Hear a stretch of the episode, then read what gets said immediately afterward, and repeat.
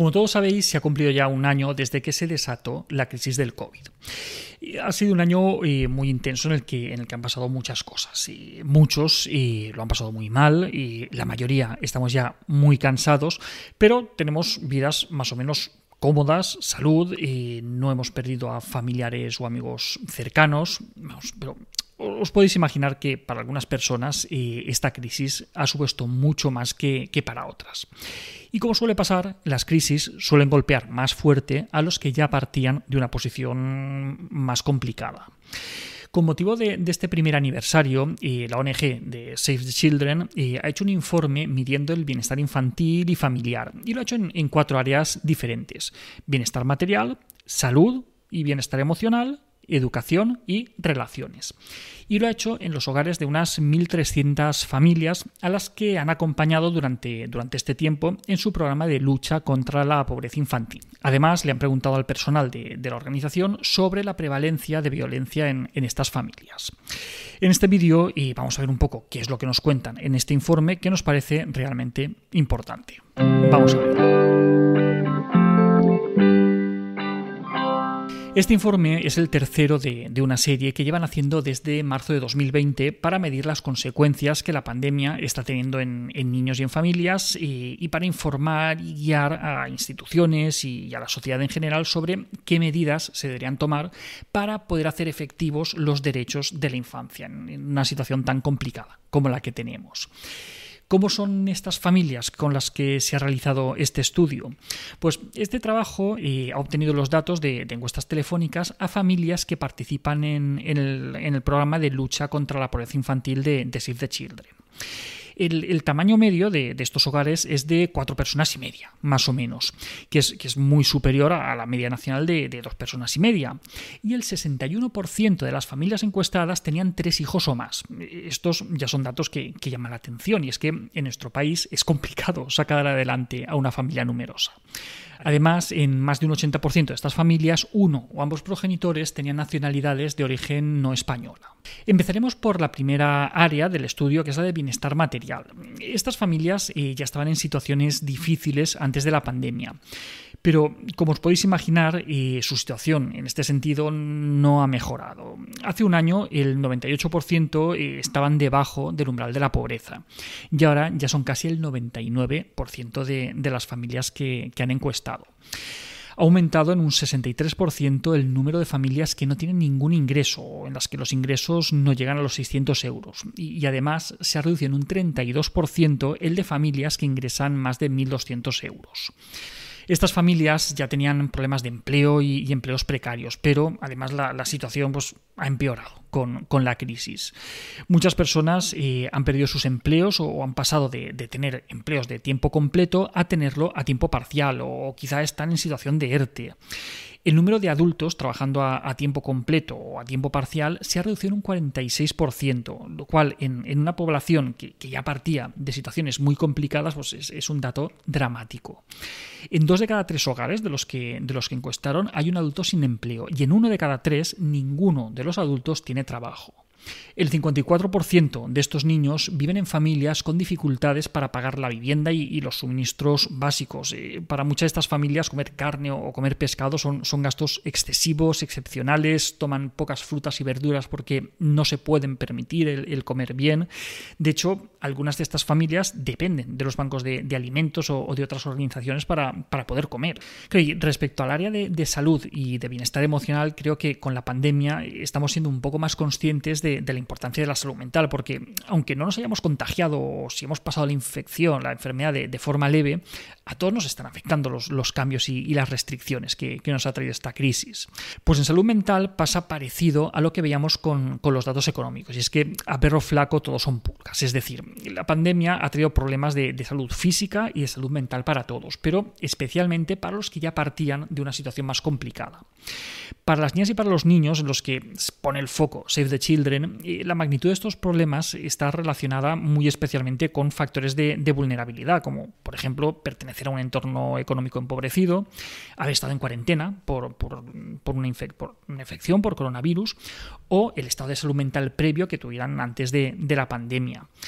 Además, y esto es otro impacto más, la, pandemia ha reducido el tiempo de, ocio, la actividad física, el tiempo de juego dentro y fuera del hogar para, para estos niños, lo cual actuaba como factores de, de protección. Respecto a, las infecciones por COVID, eh, desde el inicio de la pandemia, el 23% de las familias que han encuestado eh, se habían contagiado y un 40% eh, tuvo que hacer cuarentena durante el curso escolar, algunas, de hecho, pues, dos o más veces.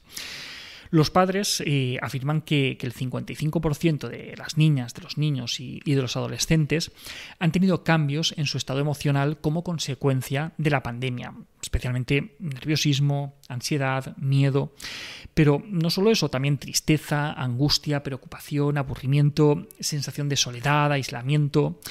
Los padres apuntan que, sus hijos han estado más susceptibles al enfado, con, estallidos más frecuentes de, irritación, muchas peleas, discusiones en casa, cambios de humor, llanto fácil, vamos, seguro que a muchos os suena todo esto. Se mencionan también trastornos del sueño y, consecuencias físicas asociadas al, estrés y, la ansiedad, como caída de pelo, cambios bruscos de peso, tartamudeo e incluso en algunos casos se han, desarrollado o se han incrementado trastornos obsesivos relacionados con la higiene. Y claro, a todos estos problemas, en muchas familias eh, hay que añadir además eh, la angustia eh, producida por los problemas económicos, con, niños que ven cómo se les quedan pequeños los zapatos, la, ropa y sus padres no tienen ni siquiera posibilidad de, sustituirlos y, y, darles unos, unos nuevos. Un factor que también influye es la condición o el estado de la salud mental previa a todo esto de, la pandemia. Los niños con, que previamente ya tenían problemas de conducta, problemas emocionales o, trastornos del desarrollo, pues han experimentado más dificultades que el resto de de, los niños. La buena noticia, si, es que podemos sacar algo bueno de todo esto es que conforme la situación se ha ido normalizando, estos síntomas poco a poco han ido remitiendo, especialmente cuando ya se pudo salir a la calle y, volver al colo. Otra faceta que analiza el estudio es el ocio en el exterior y la actividad física en el hogar. Se ha visto que un 40% de estos niños apenas salen a la calle y el 48%, prácticamente la mitad, solamente salen entre una y cinco horas a la semana de casa.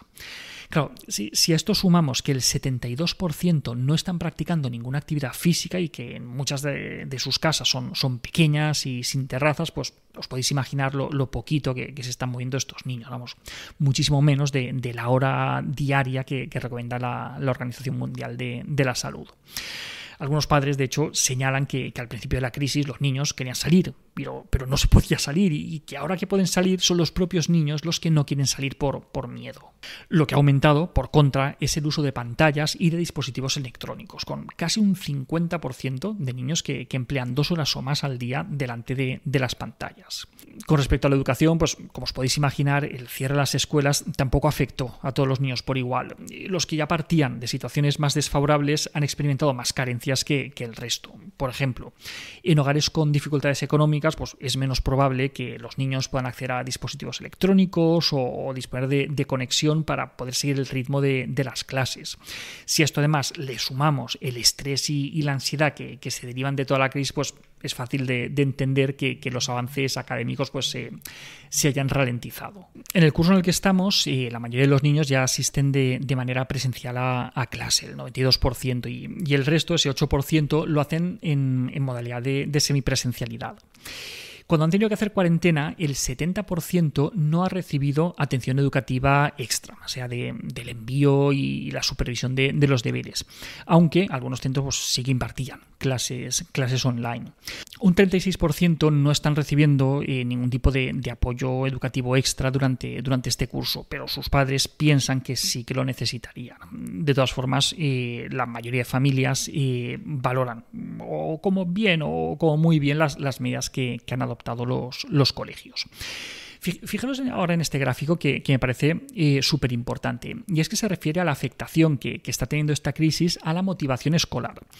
Como podéis ver, a un 40% les está afectando negativamente. Un 37% dice que les apetece menos ir a clase o estudiar, y unos pocos están muy desanimados, incluso están pensando en, dejar de, de estudiar. Las restricciones para la socialización, las normas de distanciamiento social, el miedo al contagio, el uso de mascarillas, pues son algunos de los factores que señalan a las familias para explicar estos, estos datos. Además, es frecuente en estas familias que los padres no puedan ayudar a sus hijos con las tareas del cole, o bien por falta de tiempo, o por desconocimiento del idioma, o porque no cuentan con el nivel educativo eh, suficiente. Y luego también tenemos el área de, bienestar familiar y relaciones en, los hogares. El confinamiento inicial, las restricciones y, las cuarentenas han hecho que, pasemos mucho más tiempo en casa. Pero otra vez, eh, las casas no son todas iguales y, no es lo mismo confinarse en una casa con terraza o jardín que en un piso sin balcón. Y, no es lo mismo con un trabajo estable o, con un negocio que funciona que sin trabajo o sin saber cómo lo vamos a hacer para poder pagar el alquiler, el agua, la luz o la comida.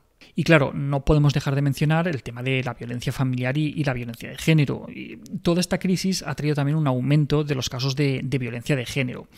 Según datos del, Ministerio de, Igualdad, durante, el estado de alarma de, 2020, las peticiones de asistencia a víctimas de violencia de género se incrementaron en un 57% respecto al año anterior. En los casos que identifica Save the Children, eh, la violencia partía de un adulto hacia niños, niñas o adolescentes en el 60% de los casos y en el 40% restante eran los niños, las niñas o, los adolescentes quienes agredían a personas mayores, eh, frecuentemente pues, eh, sus madres o, sus hermanas. Además, eh, se han identificado también un número muy importante de, casos de, violencia de género. De hecho, muy en relación con, estos datos está el, siguiente gráfico. Fijaos, cuando os digan que, las mujeres en España ya tienen igualdad, les enseñáis este dato y ya con eso se, acaba la, conversación. Aquí veis como en más del 70 95% de los casos son las madres o son las abuelas las que se encargan de las tareas de limpieza, de compra y de alimentación. Y claro, para terminar, otro gráfico también muy llamativo y de hecho complementario, y es el de la distribución del tiempo libre. Fijaos, los hombres declaran tener mucho más tiempo libre que las mujeres. Mm, obvio, el otro gráfico nos lo explica. En fin, que espero que esta píldora os haya resultado interesante para darnos cuenta realmente cómo y a qué personas está afectando esta situación eh, de manera más, más especial. Y hasta aquí otra píldora de psicología. Si os ha gustado podéis ayudarnos compartiéndola. Además tenéis muchos más vídeos y muchos más artículos en el canal de YouTube y en albertosoler.es y en todas las librerías nuestros libros Hijos y Padres Felices y Niños sin etiquetas. La semana que viene, más. Un saludo.